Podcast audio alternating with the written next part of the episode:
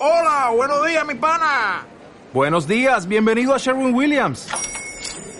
¡Ey! ¿Qué onda, compadre?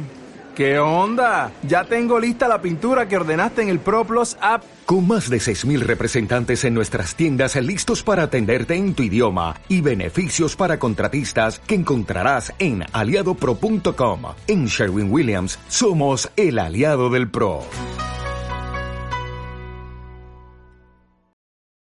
Estás escuchando Buscadores de Respuestas a Autismo TEA.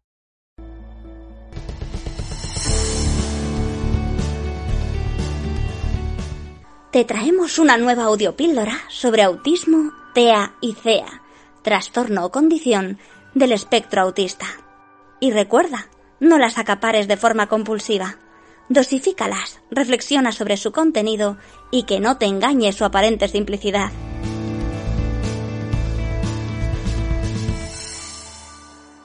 Empezamos. El mazazo psicológico al recibir el diagnóstico es brutal. Dulcificarlo sería mentirte, pues tu vida, aunque todavía no seas consciente, a partir de ese preciso momento será diferente, ni mejor ni peor, pero muy diferente a la del resto de familias. De hecho, atravesamos un proceso psicológico llamado duelo, que se compone de varias fases y que ya trataremos en profundidad en otro episodio.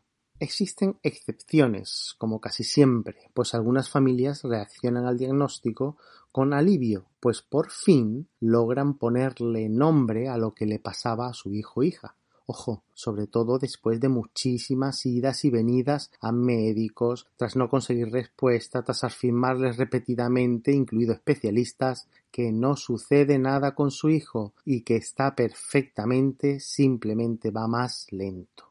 Por fin, y tras el diagnóstico, algunas familias tienen lo que necesitaban para poder ponerse a trabajar, para poder darle a su hijo o hija la ayuda, el refuerzo o el apoyo que necesitan.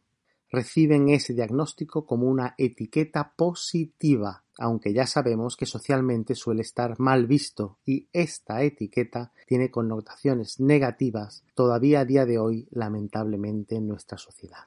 Pero la mayoría recibimos el diagnóstico y nos quedamos en shock.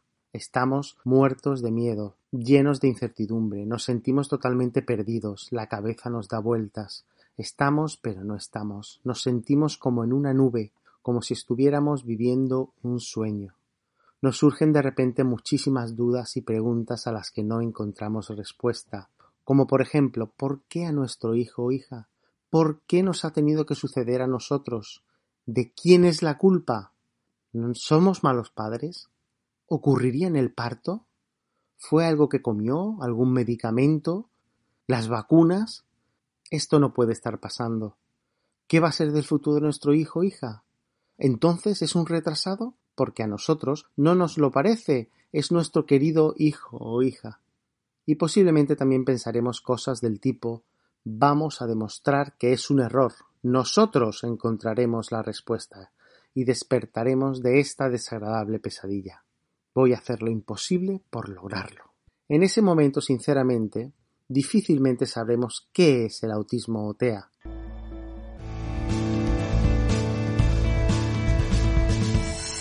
Hasta aquí esta nueva audiopíldora sobre autismo, TEA y CEA.